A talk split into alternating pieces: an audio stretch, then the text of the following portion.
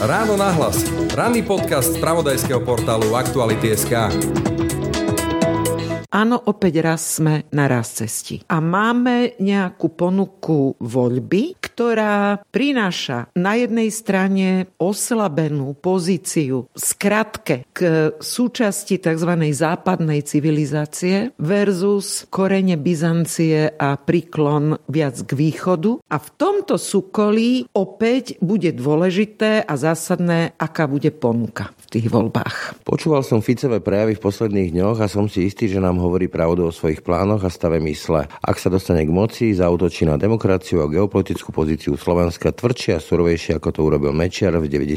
rokoch. To sú slova pána Šimečku, ktorý spolu s Marianom Leškom hovoria o tom, že vlastne budeme zažívať opäť to, čo mu my novinári hovoríme, že osudové voľby. Opäť sa tu generuje motív toho, že Slovensko stojí na raz cesti, tento raz v geopolitickom raz cesti. No a to je téma pre bývalú premiérku a profesorku Ivetu Radičovú. Dobrý deň. Príjemný dobrý deň. Mali sme za ten čas 8 premiérov, z nich 5 vzýšli zo slobodných volieb a tí piati, všetci, ktorí vzýšli zo slobodných volieb, padli predčasne. Čím to je, že máme tak krehké všetky inštitúcie demokratického štátu? Čím to je, že neudržia tú moc dlhšie v rukách bez toho, aby krivili demokratické princípy? Počúvate ráno na hlas. Pekný deň a pokoj v duši praje. Brani Robšinský. 5 rokov od vraždy Jána Kuciaka vydala redakcia Aktuality.sk mimoriadnu knižnú publikáciu Kuciak, reportáže 2015 až 2023. Výber najzásadnejších článkov investigatívneho novinára doplňajú zistenia vyšetrovateľov a rozhodnutia súdov. Knihu Kuciak predstavíme v pondelok 20. februára o 18. hodine v Starej tržnici v Bratislave. Odporúčame vám rezervovať si miesto vopred na webe Aktuality.sk. Počúvate podcast Ráno na hlas.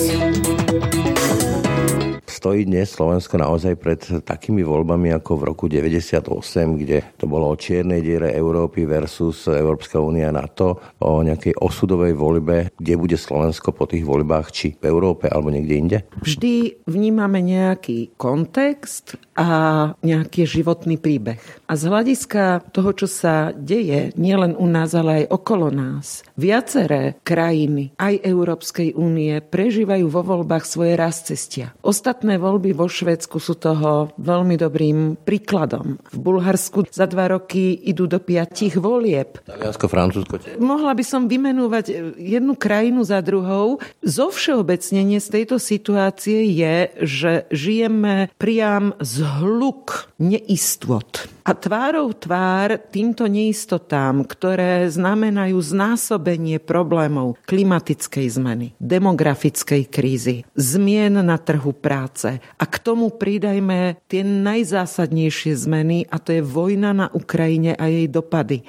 Spolu s energetickou krízou, nárastom cien. To doslova a do písmena nielen rozkmitáva, ale priam štiepi politické scény v krajinách, najmä demokratických krajinách, kde môžeme sledovať taký posun tých typických sociálno-demokratických a ľavicových strán viac k čistému pragmatizmu a stredopravých strán opäť viac k tomu extrému až fundamentalistickému. A zostáva taký vyprázdnený stred. A štiepenia sa dejú, áno, aj pozdĺž línie, do akej miery sa prikloníme k známemu úst pána Fica jadru Európskej únie, to nebolo tak dávno, alebo k totálnemu odklonu až do extrémnej pozície príklonu k Moskve a k Putinovmu režimu. Z tohto hľadiska i my sme na raz cesti. Áno, opäť raz sme na raz cesti. A máme nejakú ponuku voľby, ktorá prináša na jednej strane oslabenú pozíciu v skratke, je to veľmi nepresné, ale v skratke k súčasti tzv. západnej civilizácie versus korene Byzancie a príklon viac k východu, ale to zo sebou nesie aj témy vysporiadania sa s krízami, ktoré som vymenovala. Personalizovane povedané František versus Kiril, alebo ak by som sa vrátil do minulosti, lebo niektorí, povedzme, že aj svetoví komentátori analizujú tú vojnu na Ukrajine aj tak, že môže dopadnúť ako nová studená vojna s e, tou železnou oponou, ktorú vlastne spustilo Češilo práve vo Fultone. Môže sa teda stať, že po voľbách sa Slovensko ocitne na tej druhej strane železnej opony, teda tam už niekde bližšie Moskve než k tomu Bruselu, Parížu a Londýnu? Sme rozštiepení dlhodobo, ale ten pomer je tak zhruba jedna k jednej, plus minus. Dôkazom je, že padajú vlády, pretože strácajú tú krehkú väčšinu, ktorá je v parlamente, ktorá je aj zrkadlom tohto štiepenia v spoločnosti. Nárast populistov znamená, že prichádzajú so jednoduchou odpoveďou na nesmierne zložité problémy a ponúkajú nejaký moment istoty. A v tomto súkolí opäť bude dôležité a zásadné, aká bude ponuka v tých voľbách. To znamená, do akej miery na jednej strane voliči tej východnej promoskovskej kirilovskej orientácie budú nejaký poctivejší v účasti vo voľbách, motivovaní v účasti vo voľbách versus na druhej strane voliči, ktorí, nezastierajme si, po týchto troch rokoch zažívajú hlboké sklamanie z politickej reprezentácie. Téma mobilizácie de facto. Určite tu bude zásadná téma mobilizácie voličov a keď chcete mobilizovať voličov, tak zásadne opäť máte dve možnosti. Jedna je, že to bude silná emócia, napríklad v obabe o sklznutie alebo návrat opäť do minulosti, alebo to môže byť posilnenie ponuky, ktorá bude presvedčivá pre sklamaného stredopravicového voliča. No, ešte kým sa dostanem k tej ponuke, tak ide vlastne aj o tú tému a o ten dopyt, lebo ešte si pamätáme tie časy, keď e, odchádzal Donald Trump a hovorilo sa o tom, že Amerika to vydržala tak, tak. Otázka je,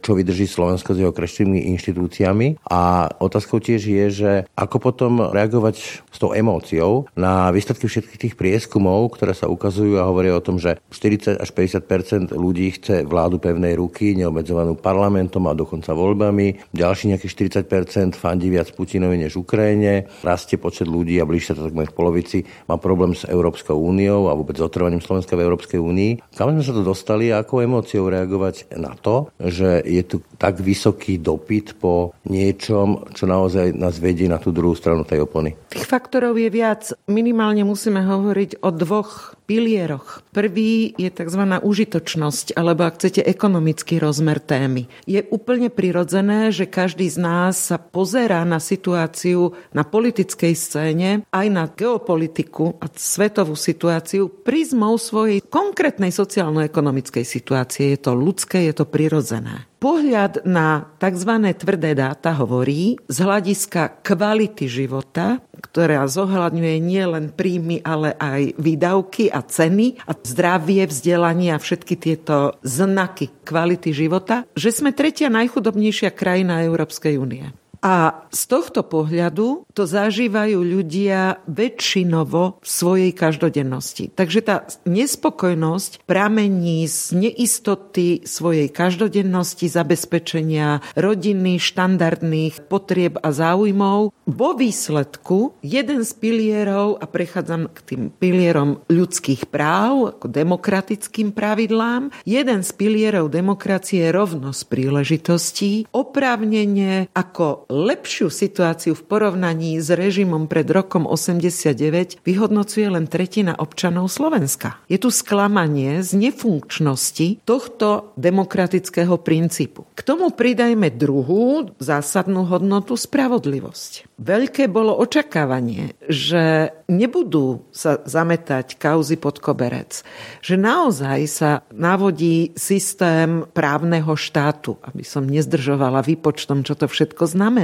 No ale zároveň sme svedkami, že zaklínadlo 363 funguje v plnom nasadení a že tí, ktorí sú na tých vyšších pozíciách, sú stále pod ochranou. Že sa to nepodarilo zlomiť. Opäť spravodlivosť za celých tých 30 rokov samostatnosti občania ju hodnotia veľmi kriticky, dokonca najkritickejšie zo všetkých hodnôt demokracie, ako vysokým stupňom nedôvery, nefunkčnosti aj jej základných pilierov. Tá nedôvera v súdnictvo je známy fenomén. No a k tomu si pridajme to nosné a to je sloboda. My sa tu teraz rozprávame slobodne, ale slobodu vnímajú občania opäť ako vyššiu mieru slobody v porovnaní s komunistickým režimom vyhodnocuje cca polovica občanov Slovenska. Z dôvodu, že tu vznikol strach zo slobody. A to tak na individuálnej úrovni, ako aj na celospoločenskej úrovni. V spoločnosti, kde novinár je zavraždený za svoje články, kde sa vám vyhrážajú za názor slovne zabitím a následne fyzickými útokmi, kde sa potvrdzuje terorizmus voči menšinám vrátane LGBTI+. Nastupuje nie sloboda slova a vyjadrenia, ale máme tu podobu slobody, ktorá vás znásilňuje, aby ste vy, pokiaľ s tou druhou stranou nesúhlasíte, minimálne mlčali. Ak nie, sa úplne stiahli z obehu. Konformizmu. Áno. Čiže tu nie je prejav slobody v duchu aj zodpovednosti a tolerancie voči iným, ale je tu snaha doslova do písmena poraziť toho oponenta a umlčať oponenta, čo má veľmi ďaleko od sily slobody v demokratickej spoločnosti, ktorá vďaka dialogu a diskusie sa vie posúvať ďalej. Toto všetko tu máme na stole. A v rámci takéhoto rozloženia slova prestali mať váhu, respektíve sú zdrojom narastajúcej známej to polarizácie spoločnosti. A to až tak, že keď čím, to je sociologická zákonitosť, pardon, ale pomenujem ju, čím vyhranenejšie sú protichodné postoje a názory, čím ostrejšie proti sebe stoja, nastupujú dva dôsledky. Prvý, viac sa uchylujete a uzatvárate do vlastnej bubliny a k vlastnému lídrovi a zároveň prestávate byť súčasťou tej polemiky, odmietate ju. Sa rozumieť tej druhej strane odmietate. No, ale v politike to jasne vidieť, že čo Robert Fico evidentne sa snaží osloviť svojich voličov a nesnaží sa osloviť voličov toho pravého tábora a Igor Matovič a ďalší sa nesnažia komunikovať s voličmi Smeru, lebo ako keby tam bola nejaká že čínska stena. To je viac ako čínsky múr. To už sú znepriateľené tábory. Sme v ringu, sme na boisku, kde na záver dňa prestávate posudzovať, kto má pravdu. Všimajte si, že kategória pravdy sa zmizikuje, prikláňate sa presvedčením k tomu alebo onému táboru, častokrát aj na základe pocitu. No, také futbalové týmy. Ale keď sa ešte vrátim k tomu, čo ste hovorili, k tej analýze situácie na Slovensku, tak keď vezmem to, že naozaj ľudia cítia, že pomaly už hovorím, diálnice v Rumunsku, Bulharsku aj v Srbsku sú lepšie ako u nás, služby a tak ďalej sú horšie pomaly ako v Polsku a neporovnateľné s Českom, školstvo neporovnateľné s Českom. Keď sa vrátim k tomu právnemu štátu, tak to je nielen 363, ale teraz bol taký krásny príklad Jan Budaj a niekde v kresle sa tomu smial generál Lorenz celému tomuto sporu.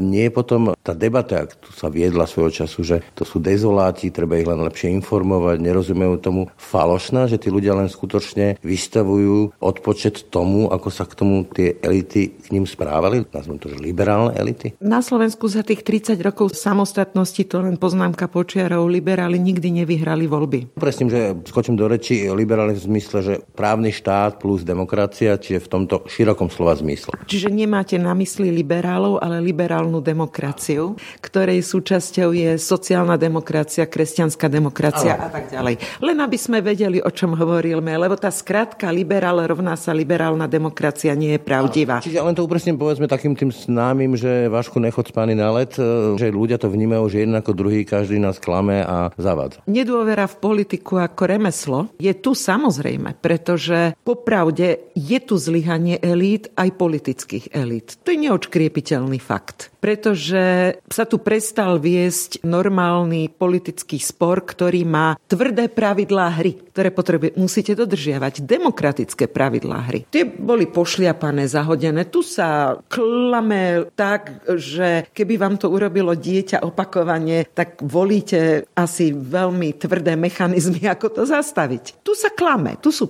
preteky v klamstvách a hrá sa jednoducho na fakt, že presvedčenia sú podstatnejšie ako fakty. A tu chcem jednu dôležitú poznámku, prosím. Vytvorila sa dokonca umelá hrádza a umelý spor medzi faktami a presvedčeniami. Oni nie sú v protiklade. Fakty vám vždy odrážajú nejakú časť celku. Akokoľvek, vždy je to časť. Nech je ten pohľad, aj ten fakt, ktorý ja som použila v našom rozhovore, akokoľvek chce byť celostný, vždy je to istý výber tých znakov, ktoré pomeriavate. Zatiaľ, čo presvedčenie odráža celú životnú skúsenosť. To je celostný životný príbeh. A v tom životnom príbehu môže byť niekoľko udalostí, ktoré vyčnievajú, ktoré sú pre vás podstatnejšie. A tie následne riadia vaše voľby, vaše preferencie, vaše hodnotenie aj politiky, aj stavu spoločnosti. A keď potom máte niekoľko tých kohutov v tých zápasoch, ak jeden z nich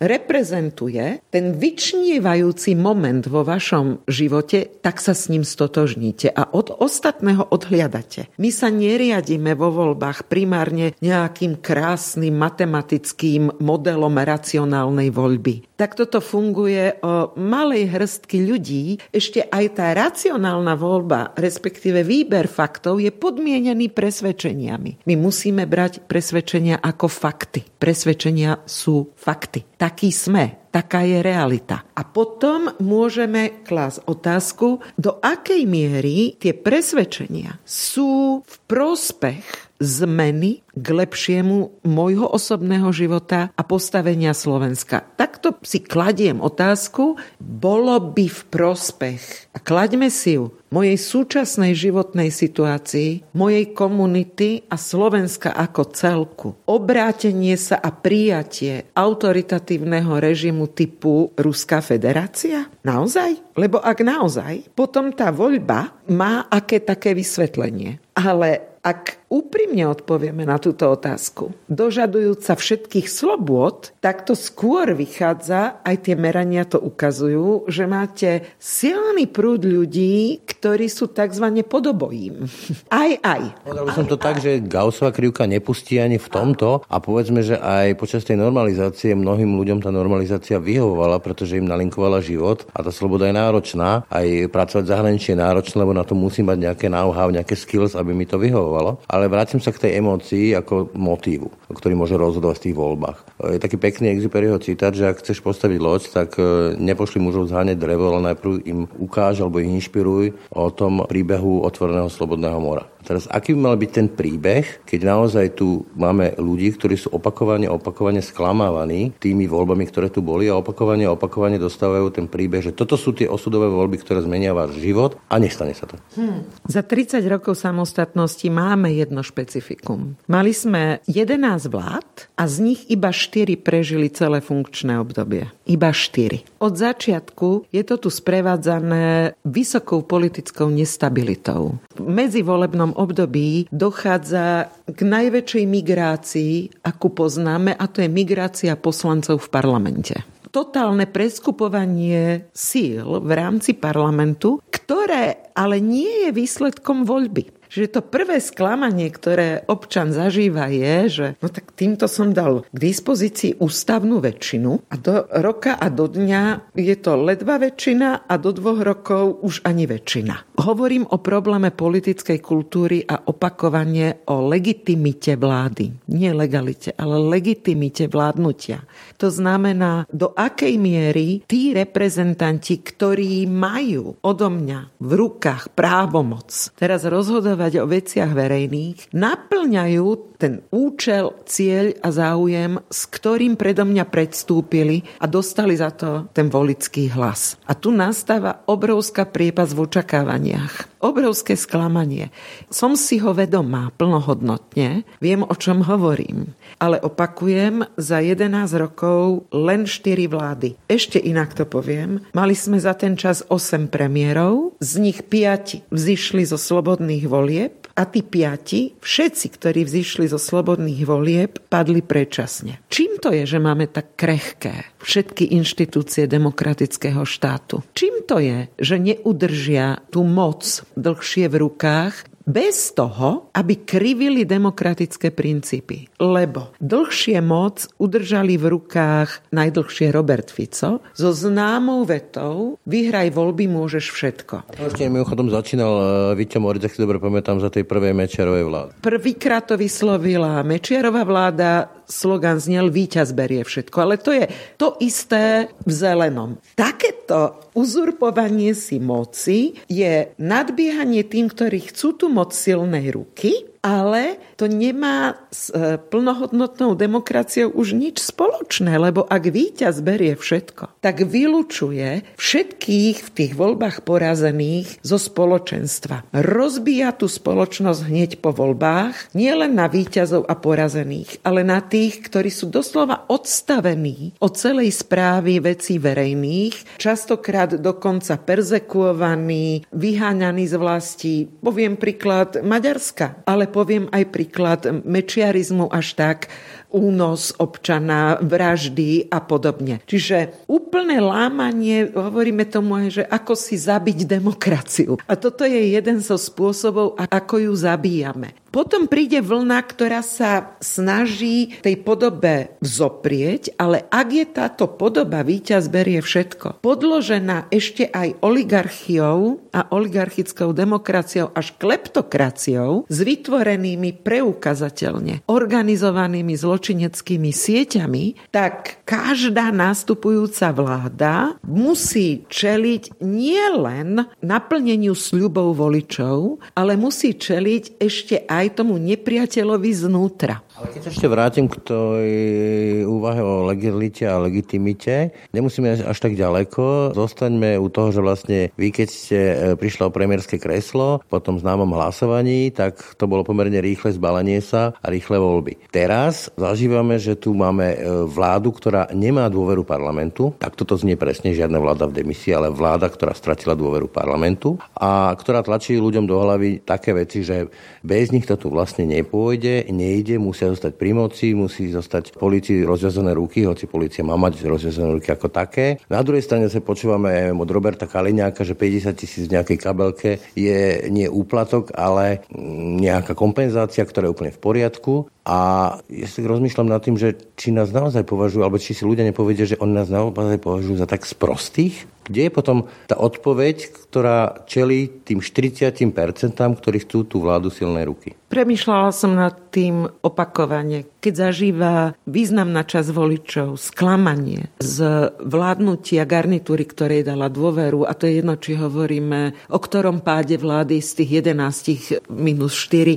7 vládach budeme hovoriť, ktoré takto padli, tak faktom zostáva, že občan keď sa stráca v tých škriepkách, hádkach a obvineniach. Lebo na čo hrá tá strana Smeru a okolo Roberta no, Fica. a tak ďalej. Ale aj spochybnení všetkých vyšetrovacích postupov, útok na politickú opozíciu, hej, od prvého momentu opakuje a spochybňuje tie kroky vyšetrovacie, tak v takejto situácii v istom momente zbiera úrodu na jednej strany sklamania zvládnutia tých, ktorí boli pri moci a spochybnenia svojej schopnosti spochybňovania všetkých postupov a procesov, ktoré sú v spoločnosti naštartované. A ten volič sa potom obracia k svojej predchádzajúcej voľbe, ktorú urobil v minulosti a dá ten hlas opätovne strane Smer SD. Plus nezabúdajme, Vtedy sa obraciate k svojej minulej voľbe v takýchto situáciách neistoty a neurčitosti. A dodajme veľmi výraznú vec a dôležitú. Čo to je za argument? Rozviazané ruky a potrebujeme ešte, aby 9 mesiacov boli rozviazané. Znamená, že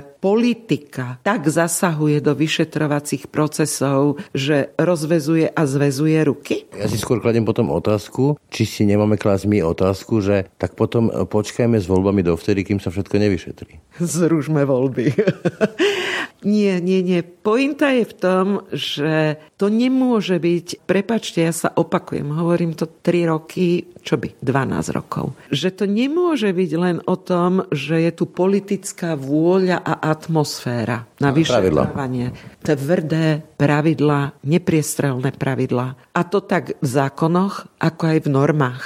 Pokiaľ je možné kriviť vyšetrovanie spôsobmi, že vám ich spochybní raz inšpekcia policajná, potom zase vyšetrovatelia, potom zase generálna prokuratúra, potom zase súd. Máte vyrozumenia a rozhodnutia súdov v podobných veciach skoro rovnakých, ktoré sú protichodné. Máme prípravné konanie v trestnom práve, ktoré urobiť bez chýb sa rovná skoro nemožnému. Máme tak komplikované prípravné konanie.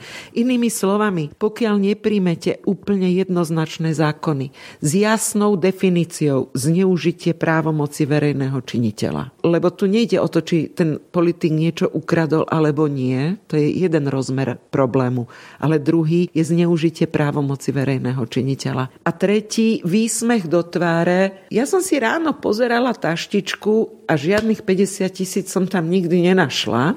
v klube. No. Ja teda vám neviem, ak toto je také normálne, ďakovné, tak to až kam hlboko sme klesli podľa štandardov normálneho trestného práva toto je korupcia ako vyšita. Ako vyšita a niekto to bagatelizuje, no tak našla v kabelke. A čo ja viem, ako niekto niekomu na milióny dorovnával plat, veď to bola výborná nominácia. No, skočím do reči, lebo na druhej strane sme si mohli vypočuť rozhovor Mikuláša Zurindu, napríklad u nás v aktualitách, kde zaznelo, že vlastne veci ako Palacka, Gorila a takéto podobné sa dialo nejak za chrbtom. On o tom nevedel a nevie garantovať, že sa to nebude diať opäť, lebo deje sa to vlastne vždy a všade a nedá sa nejak tomu zabraniť. Keď to parafrázujem. A asi taká to bola pointa. A to sa dostávam aj k tej otázke, kde nie ste len profesorka, ale teda bývalá premiérka. Je Mikuláš Zurinda a jeho ponuka niečo, čo ešte Slovensko môže niečo dať? Alebo to už len také vírenie vody? Najprv jedna časť odpovede, musím to povedať. Hanna Arendt, korupcia je druhá strana mince demokracie. Áno, čas ľudí nemá priamy vplyv na moc a vládu a rozdeľovanie verejných zdrojov, vždy bude hľadať alternatívne kanály, ako sa k tomu dostať, vždy sa o to bude snažiť. Nejde o to, že by sa o to niekto nesnažil, alebo že vykinožíte zlodejinu ako spôsob existencie niektorých eh, ľudí raz a navždy a všetci sa budú riadiť podľa desiatich božích prikázaní. Sú to prikázania, ktoré musíte kontrolovať, lebo sa porušujú. Však ide o to, ako odhalujete to porušovanie, ako ho sankcionujete a či to zmenšujete. Keď existuje dôkaz nejakej nepriamej korupcie, ktorý bol odhalený do troch mesiacov, vrátanie odsudenia, vrátanie potrestania a na záver normálne dofinancovanie danej veci, tak je to spravodlivý postup. Hovoriť, že neviem o tom, či sa mi niečo deje alebo dialo pod rukami a nevylučujem, že sa mi to znovu môže diať pod rukami, znamená rezignáciu na spravodlivosť spoločnosti. Ja rozumiem tomu, že Helmut Kohl mal čierne fondy a to bol veľký politik. Čiže diať sa môže všeličo. Ale kde potom ten politik berie odvahu pýtať si dôveru občanov znova? A budem veľmi osobný, spýtam sa vás, vy by ste dali hlas takémuto politikovi? Tlačíte ma. a je to vaša práca, ja jej rozumiem. Opäť je to o ponuke a odpoviem pravdivo kým nepoznám programové ciele nejakej takejto ponuky. Ja sa na základe personálneho obsadenia v zásade nikdy nerozhodujem, len na základe personálneho obsadenia. To je prvá dôležitá poznámka. Druhá, v politike sa treba vedieť ospravedlniť, lebo sa môžu stať chyby. A prepačte, ja nevidím zásadný rozdiel medzi plagiátorstvom, lebo je to spôsob podvodu, pri písaní práce a plagiátorstvom pri vytváraní alebo dodržiavaní zákonov, ktoré sa majú týkať e, korupcie. To je ten istý prečin rôzneho rozmeru, ale morálne je to to isté. Takže pokiaľ budeme tolerovať, alebo ako sa dohodneme, že toto je ešte možné, tu zavrieme oči a od tejto hranici čo? Stanovíme si to nejakou sumou?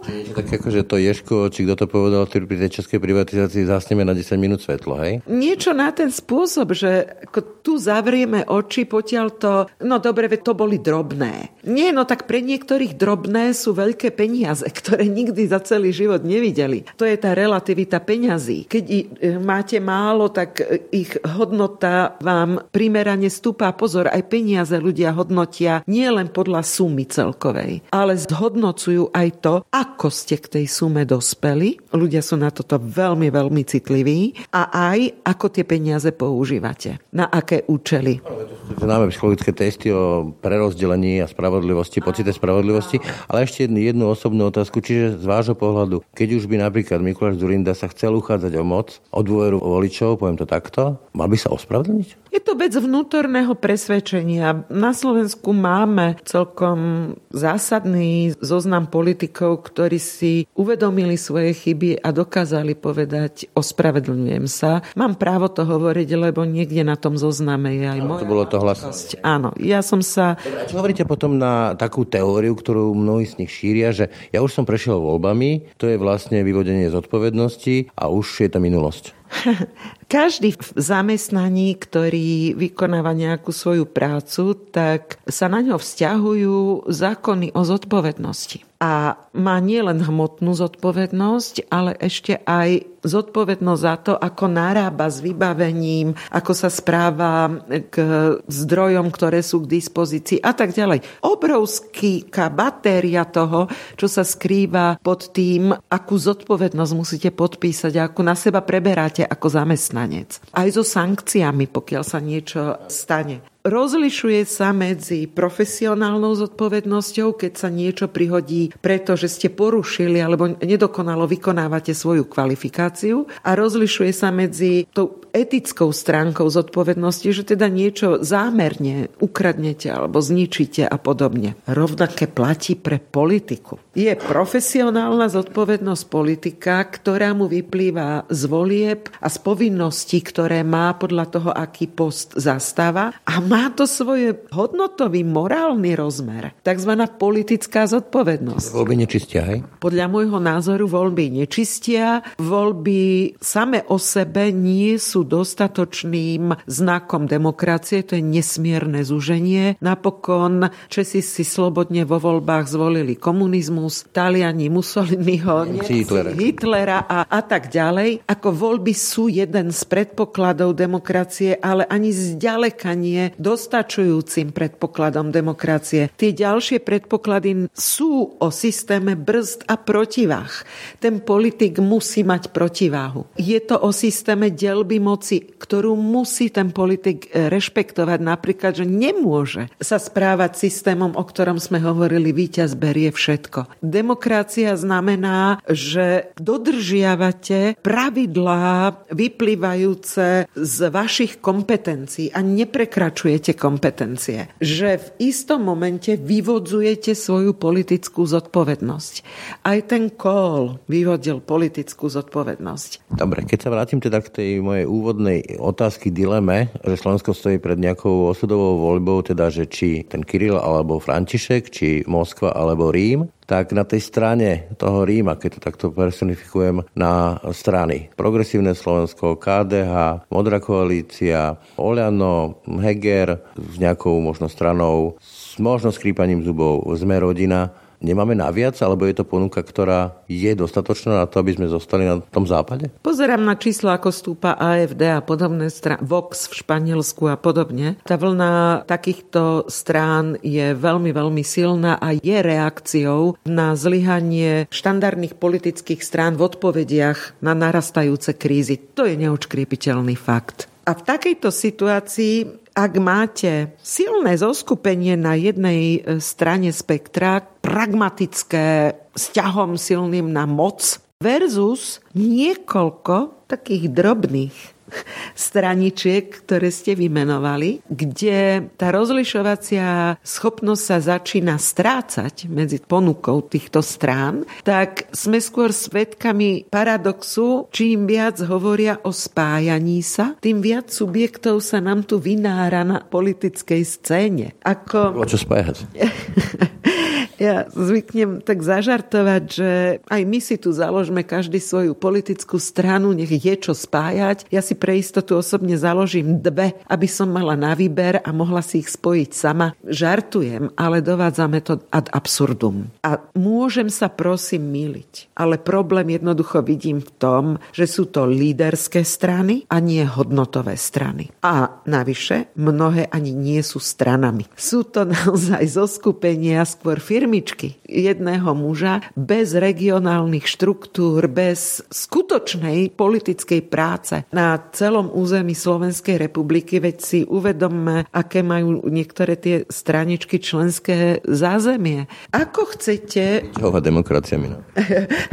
Ako chcete budovať v celej spoločnosti funkčný demokratický systém, keď mnohé z demokratických subjektov uchádzajúcich sa vo voľbách dovnútra žiadne demokratické princípy nedodržujú. To je v protiklade. To je v protirečení si. Prirovnám to, ako chcete byť schopní sa rozprávať s niekým, kto s vami nesúhlasí, keď sa nedokážete rozprávať ani už len s reprezentantami tých, ktorí teoreticky by mohli byť na rovnakej strane barikády. To štiepenie a rozbijanie má tak zásadný a hlboký rozmer, ktorý ale opakujem, nie je v zásade hodnotový. Trošku sa začína črtať spor, o ktorom sme sa zhovárali, ten príklon Slovenska, ktorý tu ale nie je nový. Ten tu máme historicky od začiatku. On sa len v istých momentoch krízy vyplavuje viditeľnejšie na povrch a viac sa o ňom rozpráva a keď nájde tá druhá strana silnejšieho lídra ako hovorcu, tak vzniká taký ten známy efekt snehovej gule, že sa na to začínajú nabalovať väčšie a väčšie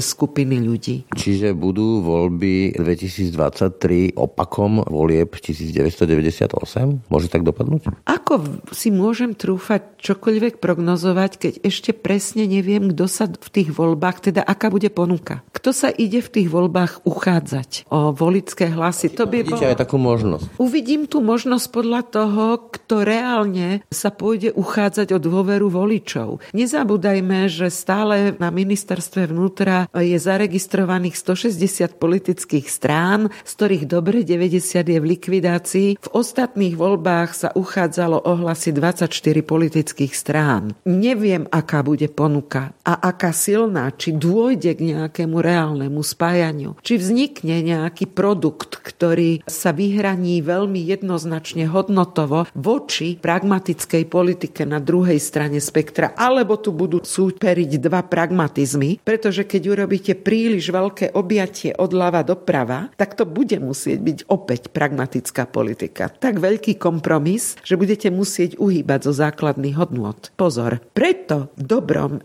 nemôžem povedať, ako niečo môže dopadnúť, okrem toho, že pokiaľ by zostala ponuka v tejto podobe, ako je dnes, tak to riziko zlomu opačnému ako v roku 98 je tu veľké. Sme v tomto iní ako Česko, ktoré teraz aktuálne predviedlo, že je schopné sa postaviť na stranu človeka alebo témy, ktorá nepolarizuje, ktorá naopak upokojuje? Bo to bolo pre mňa také najsilnejšie na tej kampani. Pani prezidentka Čaputová skôr na Slovensku uspela, ako sa to zlomilo teraz v Českej republike. To len, aby sme si to uvedomili. Prvý, kto porazil Roberta Fica v priamej konfrontácii bol Andrej Kiska v prezidentských voľbách. Ja teraz nehodnotím ďalšie obdobie, ale to je tiež neočkriepiteľný fakt. K tomu si pridajme moment emócie, ktorá bude, znovu zopakujem, emócia bude rozhodujúca v tých voľbách. A myslím si, že tá emocia sa bude odvíjať od dvoch nosných skutočností. Od spomínanej sociálno-ekonomickej situácie a každodennosti, že sa budú násobiť témy od obedov zadarmo cez rôzne podoby Áno, odpustenia dlhov, ako toto všetko sa bude násobiť na ukázanie sa, kto je sociálnejšie, cítiaci a chce pomáhať ľuďom v tejto situácii. Prosím, ja nedevalvujem tú tému. Ja len konštatujem, že bez toho, aby sme udržali a reštartovali náš priemyselný motor, ktorý na Slovensku máme, tak nevyriešime nič. Iba budeme zvyšovať dlhy a deficity tejto krajiny. To je neočkriepiteľný fakt, čiže osloviť by skôr mali tým, čím nahradíme u nás priemyselné výroby, ktoré už nestihajú. Príjmy, než ako rozdieľať e, výdavky. Tak, ale najmä v tom priemysle energeticky náročnom, ako ho transformovať na výroby, ktoré budú aj konkurencieschopné. To je základné zadanie. Obávam sa, že táto téma nebude veľmi témou kampane, pričom to je zásadná téma, ktorá má odpovedať na nosný problém. Pôjdu tie balíčkové témy, prerozdeľovacie témy a predbiehanie sa v tých prerozdeľovacích témach. Do toho áno, pobeží téma jednoznačná vojny na Ukrajine, ale obávam sa, že aj v svojej veľmi hrozivej a nemorálnej podobe, to znamená, nechajme ich prehrať, aby sme mali pokoj obetujme jednu krajinu, veď budeme mať pokoj a budeme mať aj tú ropu a budeme mať aj ten plyn. Obávam sa, že to bude mať aj tento neľudský rozmer nemorálny rozmer a navyše nesmierne nebezpečný rozmer, pretože obetovať suverenitu jednej krajiny znamená, že vytvárate úplne nový precedens, ako si môže štát zväčšovať svoje územie a to je s dvojnou. No, už e, Hitler hovoril, že sudety dajte mi a bude pokoj a neprestalo to. No, práve, že tá historická skúsenosť je veľmi jednoznačná. No a do toho určite bude stále v hre to obviňovanie sa, kto je väčší mafián a kto tu zabezpečuje spravodlivosť a kto nezabezpečuje spravodlivosť. A toto sa bude premielať. Tých 9 mesiacov nastane taká únava občana a obávam sa, že nástupí rozhodnutie, že stále viac tých voličov sa naozaj bude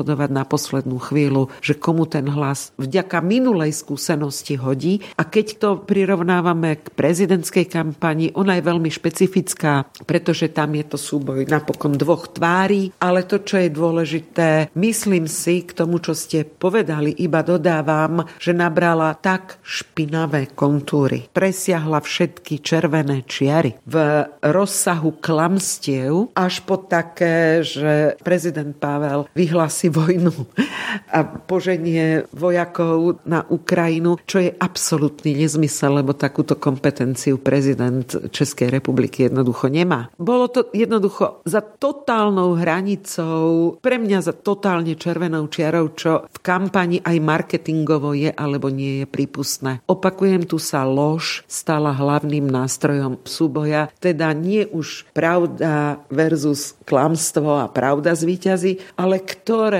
klamstvo je presvedčivejšie. Čiže uzavriem to, že to bude, povedzme, vzhľadom na tú trošku takmer 9 mesiacov vysoko rizikové tehotenstvo. Ďakujem za rozhovor profesorke bývalej premiérky Vete Radičovej. Ďakujem veľmi pekne a dúfajme, že sa tí naši politici trošku spamätajú.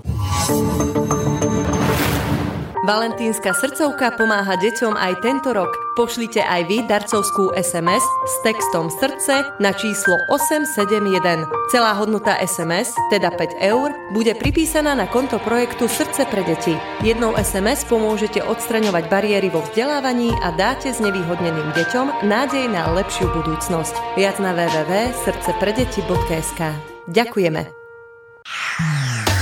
Počúvate podcast Ráno na hlas. No a to už je z dnešného rána na hlas skutočne všetko. Pekný deň a pokoj v duši praje. Braň Robšinský. Všetky podcasty z pravodajského portálu Aktuality.sk nájdete na Spotify a v ďalších podcastových aplikáciách.